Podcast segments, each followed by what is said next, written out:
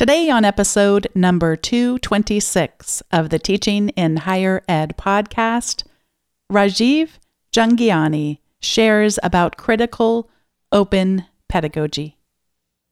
Produced by Innovate Learning, maximizing human potential.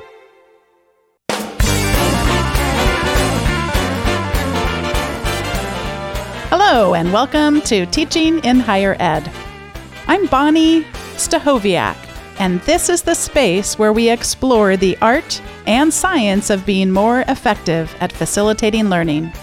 We also share ways to improve our productivity approaches so we can have more peace in our lives and be even more present for our students. I'm thrilled to be welcoming to the show today Rajiv Jhangiani. He is an expert in critical open pedagogy, and I'm thrilled to be having today's conversation with him.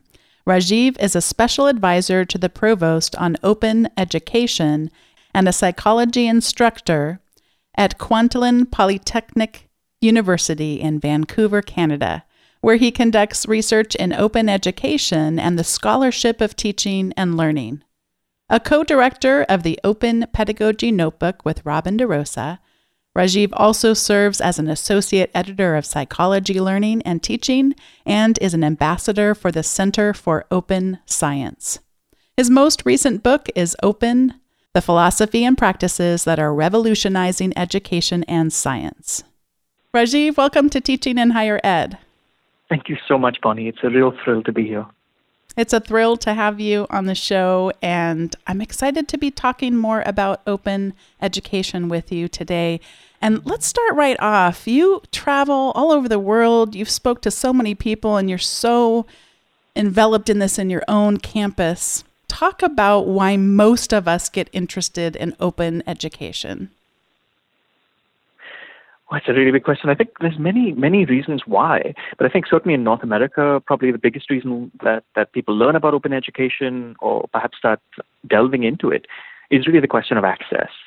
I mean, I think you know, around the world there's a lot of sensitivity to, to barriers to access, uh, even more serious than what we face in North America. But uh, certainly, it's still the case that higher education, even though it has this promise of being a you know a vehicle for economic and social mobility, is still very much structured in ways that reinforce and replicate uh, existing power structures. So, you know, whether you're talking about legacy admissions on the one hand or something as mundane as textbook costs on the other, we are constantly finding that, that students who are already marginalized are being kept out, out of the system. So I think people come to open education because they learn about open educational resources. and they learn that they can maybe swap out an expensive commercial textbook for a high quality open textbook, certainly make their students' lives easier. But of course, then they learn that there's a lot more to it uh, than that. Yeah, and and so you you have shared about that most people get really excited about OER and they come to OER mm-hmm. for the cost savings, but you've said yep. that they stay for the pedagogy. Could you talk a little bit about how many of our teaching approaches change and transform as we become engaged in open education?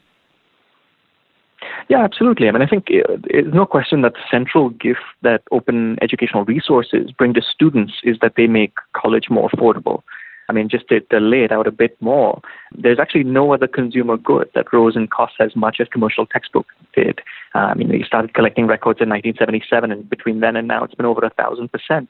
It's pretty much always been between three and four times the rate of inflation. And we constantly find that students who are marginalized in various ways, they're first in their family to attend university, they're uh, holding student loans, they're working many hours a week. Those are the ones that are trying to do without the books because of cost or choosing courses on the basis of cost and so on. But for faculty, I think once we start adopting OER, it typically starts slowly, where maybe you swap it out and you treat it the same. But of course, what defines open educational resources is not that they're free, is not that they're online, but it's the permissions. And so the permissions are typically, typically called the five R's. Uh, David Wiley coined that. So we're talking about the, the rights to reuse, absolutely, but also to revise, remix, retain, and redistribute. And so for students, you know, reuse, of course, and then retain, you get to keep it forever. You're not losing a, a leased ebook or anything like that. But for faculty, it's really about the revision and remixing. So, I mean, consider that, you know, we don't have to bend our courses to map onto the table of contents of a textbook. We can actually modify our instructional resources to serve our pedagogical goals. So we don't have to tell students don't read chapter four, take it out. You know, if your discipline, like mine, is me- meandering its way through a replicability crisis, you don't have to wait three years for a new edition to, to reflect those changes in the field. You know, embed local examples, local statistics. And even if the, the least amount of advantage that, it, that faculty take off the permissions is to simply change the names of the people and the examples in the text to reflect the diversity of the classroom to make it more inclusive, I still think there's power to that. So eh, for me, it's a lot about, yes, uh, you start with cost savings, and I'm never going to understate the importance of that. I think it's incredibly easy to forget how powerful that is for students. But for faculty, it's, it's really a reinvigoration of pedagogy. I wonder if we could just talk through an example because I, I do love talking about the ideas, but I also love about practically what it might look like. And since in your mm-hmm. in your field, your field crosses over a bit into mine because there's the area of leadership that would be organizational psychology. So I know enough to be dangerous, mm-hmm. of course. But one of the things I was very disappointed about in terms of the replicability crisis is some of the criticisms that have come up around the marshmallow study. And am I picking one that you're familiar with? The um, marshmallow yeah, study. Okay. Mischel, yeah. Yeah. So, um, would you for the for the listeners, would you share with them what the marshmallow study is, and and in case that they're not familiar with it? Sure. I mean, yeah, it's a very famous old study, uh, classic in a sense, where you know typically a young child is given uh, a marshmallow and they're given the option of eating a single marshmallow immediately, or if they wait a certain length of time, perhaps 10 minutes even, they could have two. And of course, the, the, the experimenter leaves the room at this point. No doubt the student, or in this case, the, the child is being observed, whether through a video camera or, or one way mirror. And really, the question is uh, whether they can delay gratification long enough. And they try to use this as a metric, as a, as a test to really predict uh, a set of uh, life outcomes that stem from the ability to delay one's gratification. But of course, as you noted, uh, some of the more recent research uh, has started to challenge that sort of simple narrative one of the things that I read, and, and I'm, i know I'm going to completely oversimplify, but but was that for some of our more at-risk students, just to use them as an example, that they actually in their lives may have really benefited by the equivalent of eating that first marshmallow. You know, if you are mm-hmm. food insecure, for example, then when food was mm-hmm. provided to you, it would not be to your benefit to not eat it and, and consume it right then. So I'm again, I'm totally oversimplifying, but I, I wanted to just give that overarching yeah. example. A psychology professor may look at a textbook and say, I need to really do some revision here. I have to modify how I've been teaching this and how the students learn about this. So, what what would that look like then for a psychology professor perhaps teaching you know introduction to psychology to revise an open textbook what what would be the practical steps they mm-hmm. would take I think there's a number of things a faculty member can do by themselves, but uh, really, I think the magic of open pedagogy is when you throw it open not just to the faculty member, but you also invite students mm. to sort of mm. play an active role in, in shaping this public knowledge commons. And So, I mean, I often work with students to, the simplest way would be to annotate. There's lovely open source annotation tools, one called Hypothesis, for example. And I'm mentioning them because they're just wonderful citizens of the open education community. And I work with my students. So we're using open textbooks, and the students can highlight various bits of text and they can annotate it. In some cases, they can share their own experiences that illustrate particular phenomena to make it more comprehensible with a different example for future students. They might share external resources or in this case, they might really bring in and interrogate the reporting or description of the classic study uh, by linking out to contemporary research, which is not suggesting that, again, a single contemporary study is going to displace our understanding. But slowly, as we sort of work our way to the point where we can run meta analyses on this subject, uh, we can come to a, a clearer understanding of maybe the boundary conditions of certain effects. And even if you don't want to crowd the, the text in, in a particular textbook, or even if it's an open textbook, that much. I think the margins are a beautiful place for, for students to engage in a critical annotation exercise. And I just love your example so much. Maybe we could go through a few more of these R's just in this example. Um, what about what would remixing mm-hmm. look like for for this example? Well, you know, for example, so remixing is typically when you've got, uh, you know, more than one openly licensed resource. So perhaps you don't even have to think about it in terms of different texts, although that could be the case. But perhaps there's openly licensed videos. So TED Talks are openly licensed uh, videos. For example, maybe you want to bring in and embed a, a particular video in the middle of the text. Students could create brief instructional videos, openly license those, remix this within the, uh, the, the text itself. But remixing is probably less popular than revision. And I think revision can take many forms. You can look at updating statistics, examples. You can look at contextualizing as well to look at uh, you know local examples. So even though so much of the research in our discipline has taken place in North America, it sort of led to this problem of weird samples, or, or to, to spell that out, samples that are drawn from Western educated, industrialized, rich, and democratic countries. Checking to see how much that does generalize to a local context with a very different population. So I think the localization, the updating are some of the ways in which revision takes place as well. You spoke about hypothesis as a tool that a lot of faculty are using in the open education mm-hmm. movement. Are there any other tools that you want to talk about specifically that, that faculty should be considering familiarizing themselves with in this effort? And then before we get to a really important idea of a critical lens on open education. Sure. I mean, I think the, the beautiful thing about the technologies that I'm describing, so hypothesis being one, and the, the two others that I'll talk about now, are they're really open source software. So I think the added advantage is uh, we're talking about the ideology that's baked into these platforms reflects the values of the open education movement. We're not sort of tying ourselves into a particular proprietary technology that can suddenly vanish overnight. It's not also driven by you know venture capitalists seeking a massive return. So we're not so worried about students' data being monetized or hived in a particular way. So in addition to Hypothesis, I would say uh, the biggest tool is Pressbooks. Pressbooks is a plugin and theme for WordPress, which is again open source, that has really become the backbone of the open textbook movement. It's uh, free and open source software, of course, but it really enables a wonderfully easy editing uh, and creating process for open textbooks. The other piece also I'll mention is a set of technologies called H5P, and that's just the letter H, the digit 5, and the letter P, which are wonderful interactive technologies that one can yeah, build in using uh, HTML5. And all of these things play together. So, for example, if I want to have an open textbook, I, I find that it is like most open textbooks available in Pressbooks. I can download it, I can open it up, I can edit it, I can contextualize it, I can embed the examples I want. I can add in some H5P so that if I want my students, as they're reading it, to go through some formative quizzing with immediate feedback, if I want the images of you know brain anatomy to have clickable hotspots with more information coming out, H5P again enables that. And then when I publish it uh, for my students, of course, they can annotate it throughout the semester, making the resource even richer for successive cohorts of students. So those would be my top three.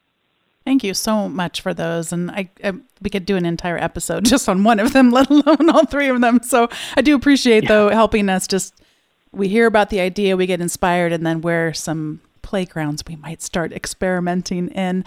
And when we start experimenting in this playground, one of the things that you've really helped me with, and so many of us that want to do better for our students and just collectively around this area of access and open education, is putting more of a critical lens on it. And as we navigate through our experimentation and wanting to adopt some of these approaches, what are some of the top issues that you want to make sure that we are considering uh, to really keep those values intact, like you talked about earlier? Mm-hmm. Well, I think for, for me, and I'm, I'm grateful that, that you think uh, I've been able to help. Uh, this is a, a real struggle, and it's a real, uh, it's really challenging the status quo in so many ways. But I think in ways that allows many faculty to, to rediscover the reason why we got into education in the first place. So I think for me, open pedagogy is really infused by two different things. On the one hand, we're talking about open licensing, open educational resources, and that side of it.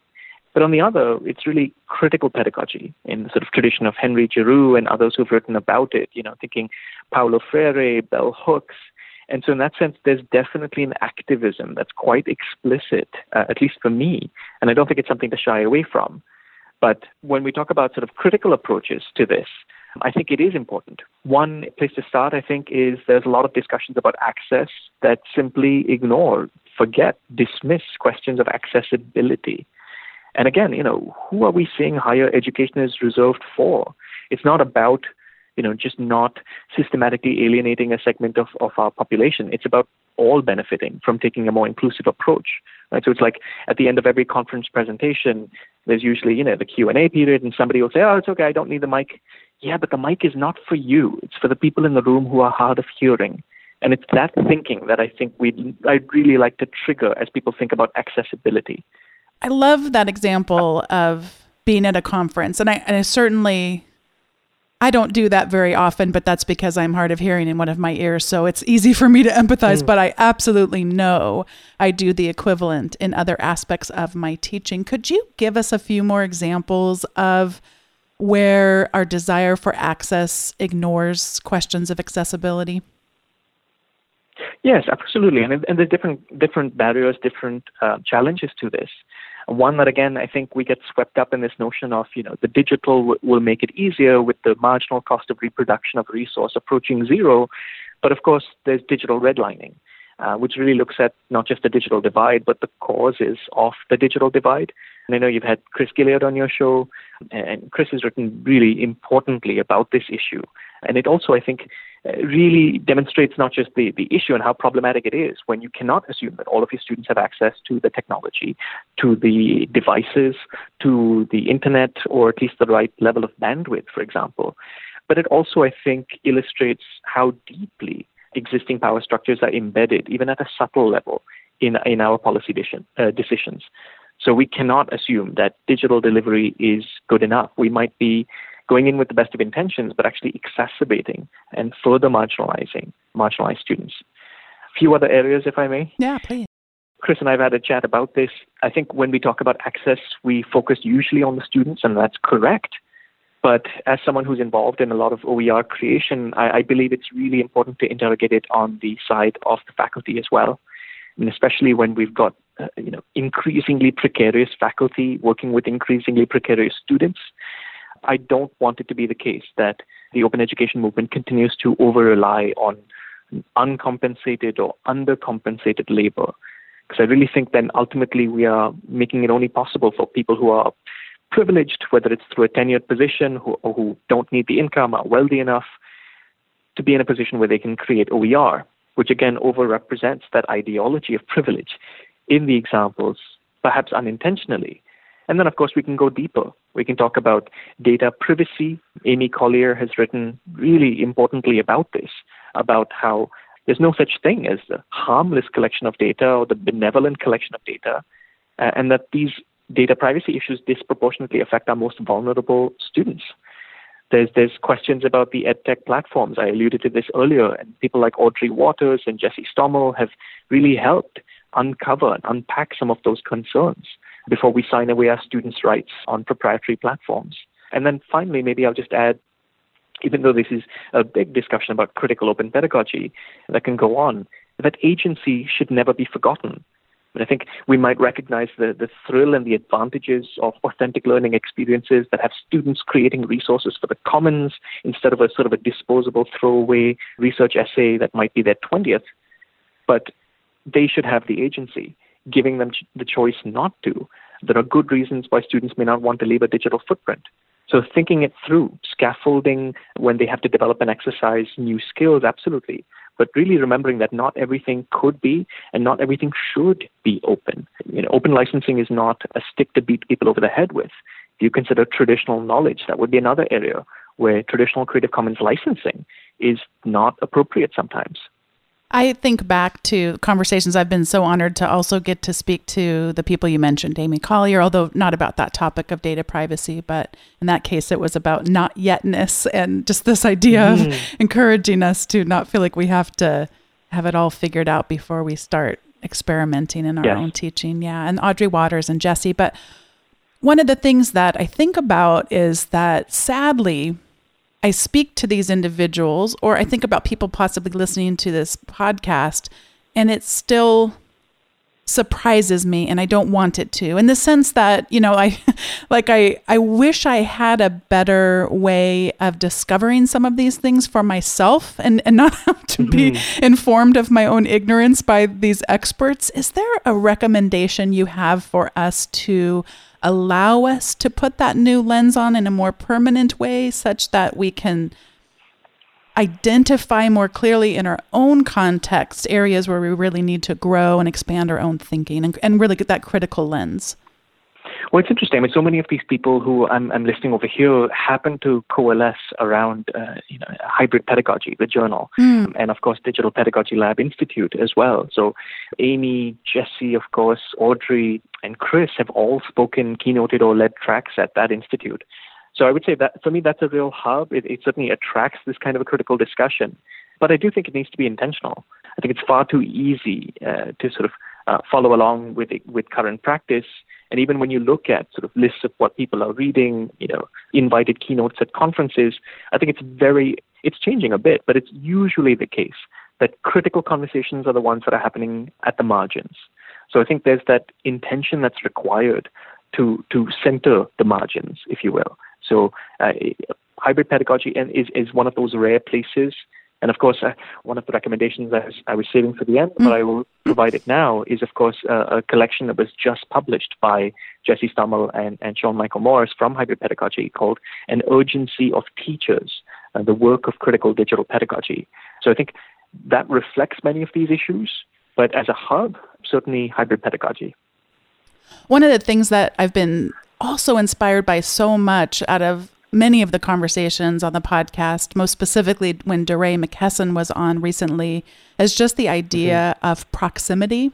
And I was thinking mm-hmm. about some recently there was an email circulating around my institution having to do with computer labs and should we have the cost of manning a computer lab and you know all the upkeep or should we have some kind of a modified one to one strategy and all this. And I, at the time, I, I was feeling rather snarky and I just wanted to write back and say, we don't use enough open textbooks. And if we just made a little bit of effort there, we would save, you know, many computers times over. But anyway, that was, uh, I'm going a little bit on a tangent, but I, I thought, you know, if you really wanted to know, go sit in the computer labs and talk to the people who mm-hmm. use them and talk more to students and really find a way to to the best way that we could put ourselves in their shoes. And anyway, I just think a lot about the benefits to yes, I mean, oh my gosh, the the people who have become these experts who are writing for hybrid pedagogy and leading workshops at Digital Pedagogy Lab are in close proximity with those students that have the biggest needs at our institutions. And I think that's part of why they're able to have that critical lens. I think so, but I think it's a really difficult position to be in sometimes because I think uh, this goes back to Amy Collier's concept of, of not yetness. There's a vulnerability of practicing like this, mm-hmm. of being comfortable with releasing your work, your ideas before they're fully classroom tested, before they're fully peer reviewed. You are being transparent. You are you're thinking openly. You're sharing openly, and that certainly uh, puts you at risk. And these people take that risk for all of our collective benefit. And I think we all should be immensely grateful to them. But that itself, I think, tells us that uh, the ideology that's baked into this is challenging.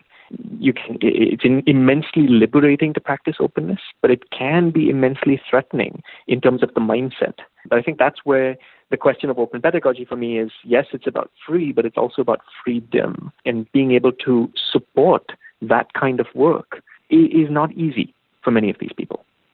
Would you talk a little bit more about that freedom? I've I've not heard someone say that. So yes, it's about free, but also about freedom. Could you share a little bit more about freedom? Sure. I mean, you know, in in in an academic context, we can always talk about academics. Certainly, you know, it's something that that is increasingly under threat, no doubt. And we don't think about it in the context of our teaching and learning resources. But of course, when we think about traditional copyright, Uh, and how restrictive that is, then of course it's suddenly having the permission to do so much more. For students, I think a lot of it is moving away from, from what Freire described as the banking model of education.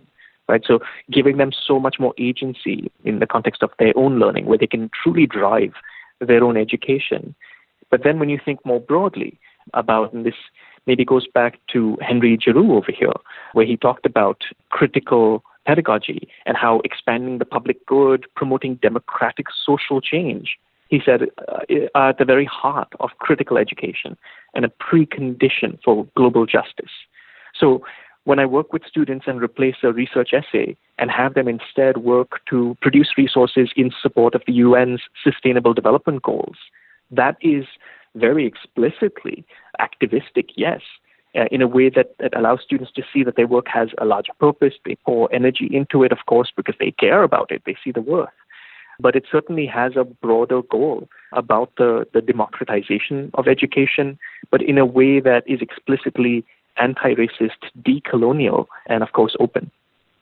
I have one last question. This is more of a selfish one, but I can't be the only one who has this question.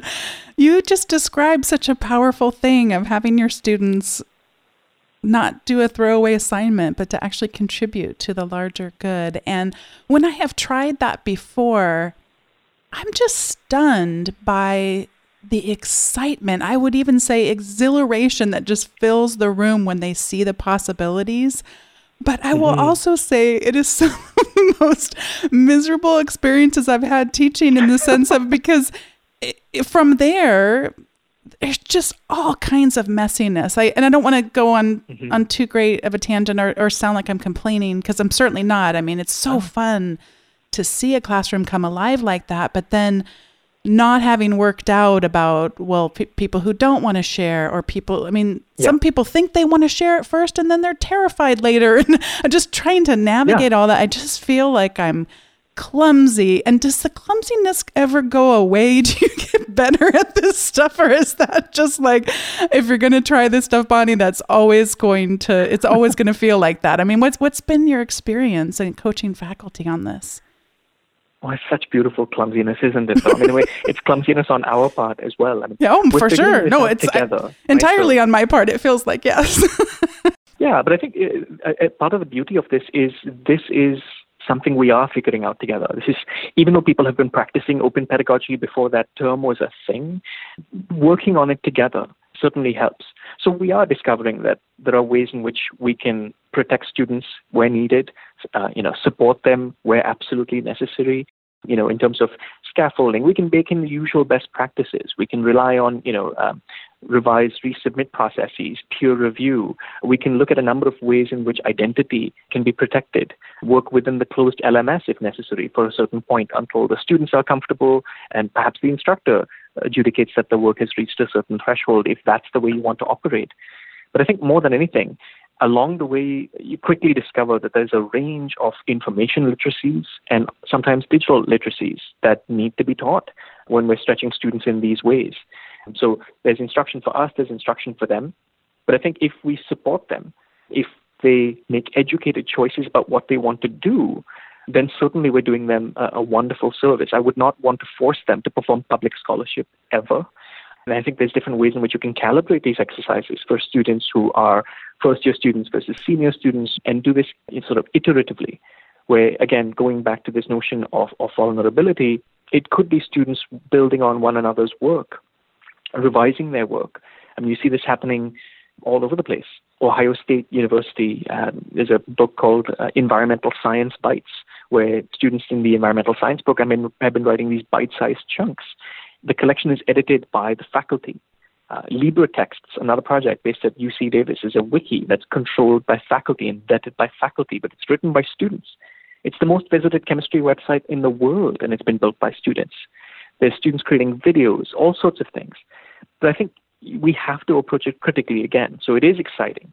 And the work of people like the Wiki Education Foundation shows you really when they survey students how they feel about it. They, they're absolutely enthralled that their work has purpose, that they can sort of free work from behind paywalls, and that my students' work, when they edit Wikipedia, is going to be read by thousands of more people than will ever read a peer reviewed article that I publish. And I think that's beautiful. But yes, there's messiness, it's difficult, but I think hiding that and, waiting to show the world this, this is the perfect product that was created by my perfect students in my perfectly thought out course is not a way that, that practices education honestly. Mm. Oh my gosh. I'm going to have to re-listen to the last three minutes of this episode about 60 times a day that was so helpful thank you i hope it was also helpful for listeners i believe that it will be as we start to do this because you just really you hit on so many things that i can do better I need to recognize them early. I, for example, I've written with doctoral cohorts two open textbooks. Mm-hmm. Oh my gosh, does it ever just feel like a huge learning curve? And and you know, I tried doing the revising, and they the second cohort just wasn't mm-hmm. interested at all. They were passionate in starting something new, and but I, there's mm-hmm. so much I can do in the future. It's always going to be messy, but there's things that can make it less messy that you described. You so many techniques that you did, and I would love to link to these examples too in the show notes of Ohio State University, UC Davis, etc. So, yeah, that's really helpful. Course. And maybe it's just worth adding over here that I think one of the mistakes we often make when, when we want to experiment with open pedagogy is, is thinking, oh, I need to figure out how to do this myself, even if I'm copying what somebody else has already done. But it's much easier to do this stuff collaboratively. Yeah. and there's real benefits to it, right? So these collaborative open pedagogy projects across institutions, even within the same discipline, I think are, are really incredibly powerful. Would you share about the collaborative open project that you've started with Robin DeRosa, the Open Pedagogy Notebook, since that is an example of one? Yeah, absolutely. And, and I should say, Robin, of course, is is the, the hero uh, uh, of mine, uh, just a champion, and one of these people who from the moment I went up to her and sort of nervously introduced myself to her, she's been my constant, you know, uh, collaborator, and I'm blessed, blessed, blessed because of that. But she and I realized that so many faculty get excited about open pedagogy, and we, we, as you mentioned, work with lots of institutions to help them in this space. But it's much easier to practice it when you can see concrete examples in practice, perhaps even in your discipline. So the Open Pedagogy Notebook, which itself was inspired by a project out of Ontario by Terry Greene, called the Open Faculty Patch Book, is really a space for community. So it's a space where you can browse through examples, diverse examples at the assignment level, at the course level of how people are infusing their scholarship or their teaching practice with open pedagogy. But it's also a place for you to share ideas. So on the front page, even if it's a, just a stub of an idea that you haven't even tried out yet, we invite people to share it because this is how we move forward is is sharing and working and testing these ideas collaboratively. So it's just openpedagogy.org um, and we may have designed the space but the space is really owned by community. And before we get to the recommendations segment i'd love to have you share about your book entitled open the philosophy and practices that are revolutionizing education and science so people can get their hands on it as well Thank you. Yeah, I mean, that was a real uh, labor of love with my colleague, Robert Biswas I worked with him for, for a few years on an uh, open education project in psychology. But I mean, we got to this point where even though we were working on open education mostly, we were working, of course, within the context of a discipline that's been dealing with some issues, shall we say, to do with rep- replicability. And so we were looking at open education, but also open science practices, and inevitably also open access. And it became clear that these are, in some sense, different, distinct movements, but they've been running parallel paths. They have different players, but I think they're dealing with fundamentally uh, similar issues and they have similar values. So we put together this volume. It's an edited volume. We approached people who we thought were really leading the discussion in many of these spheres. You know, Brian Nosek from the Center for Open Science, Robin uh, uh DeRosa, of course, and Scott Robison uh, writing about open, open pedagogy at the time, people who've started open access journals, and of course, people across the open education space as well, from Cable Green to, to Martin Weller, uh, lots of others, whole slew of librarians as well. So the book itself has been published with an open license, so people are uh, thrilled when people continue to download it. It's been out for about a year and a half now, but it really puts together, I think, you know, accessible chapters by these leading experts in these different areas to better understand these three movements, uh, what they share, what the challenges are, and what the path forward is. I told you I was a big spender and spent 99 cents on the digital copy on Amazon.com. So try not to, you know, spend that 50 cents all in one place. Well, you know, the funny thing is, I, there was no way to upload it to Amazon without it being at least a dollar. So mm. I do regret that. but um, the publisher, of course, Ubiquity Press, um, you can just find it on their website itself and download it absolutely for free. Yeah. And more than that, if you want to translate it into a different language, if you want to, you know, adapt it for your context and republish it, you have our blessing. That's so great. Well, this is the point in the show where we each get to give our recommendations, and I have two that are very closely related. The 1st mm-hmm. has to do with season three of one of my favorite podcasts. It's Radiolab's More Perfect podcast, and they just came out with season three. And season three is, I, I'm going to say, the most unique podcast idea I've ever heard of because they decided to focus on the amendments for the Constitution. And hmm. they, instead of your normal type of podcasting content, which would be mostly just um, speaking, they had really famous musical artists create an album. So they have a new album, which is my second recommendation, is called 27, the most perfect album. And it's got musicians, some of which I did not, I'd never heard of before, but the most eclectic group of amazing musicians. There were mariachi artists. Dolly Parton wrote a song. a bunch of artists that are, you know, sort of indie artists I've never heard of before, but ones that many of us would have heard of, like They Might Be Giants wrote a song about mm-hmm. the Third Amendment. And it's just, they let them choose which amendment they wanted to write a song about. And it was just oh. fascinating oh. to see. So, those of us that remember what it was like to have an album, an actual album you could hold in your hands. And so they have, you know, liner art that goes along with each one of these. And then they have a podcast wow. episode. And oh, it's it amazing. Sounds like it would be a phenomenal open pedagogy project, goodness, exactly. with a range of contributions. Exactly. Yeah. I mean, because I always think I've been learning more and more about universal design for learning, and I'm doing mm-hmm. that more in my own teaching and giving students choices about how they would like to, whether they want to turn in a paper or do a video and that kind of thing. But like, never thought of having them write a song. I mean, you do imagine it's just, and what what great examples too. And so it's so worth going and looking at the website, downloading the music to your player, and I can only imagine in a class how fun it would be. I love mu- music just in general, but to play one of these songs and then get the students. And and speaking of hypothesis, I mean, you could go to the lyrics and have them, you know, adding mm-hmm. in their comments and annotations within the liner notes as well, and the lyrics are just so powerful. So check those two things out: the podcast and also the album, Twenty Seven, the most perfect album, and they will be linked to in the show notes. Today's episode is two twenty six, so teachinginhighered.com slash two twenty six. And Rajiv, what do you have to recommend for us today? Well, I, I, started with four, but I sort of gave away one already in terms of the, the book by by uh, Jesse and Sean. So I have three remaining. One is a hashtag, one is an action, and one is a practice. So the hashtag is hopefully by now a famous one, Scholar Sunday. So we started by a wonderful, wonderful person and, of course, brilliant scholar, Raul Pacheco Vega, who works in Mexico. And he started this to, to help build community, of course, but help us to also share why we follow other scholars on Twitter, for example. So, you know, uh, every Sunday you will see this hashtag. I love using it as well, but bringing attention to that and following that, and you'll discover wonderful communities and brilliant and funny, funny scholars through that hashtag. The second was a very concrete action which is go to Patreon, find Audrey Watters' page, and support Audrey Watters. She's one of the very few, very, very few critical voices interrogating educational technology. It's not swept up, funded, or co opted by Silicon Valley and the ideology of venture capitalism, or surveillance capitalism for that matter.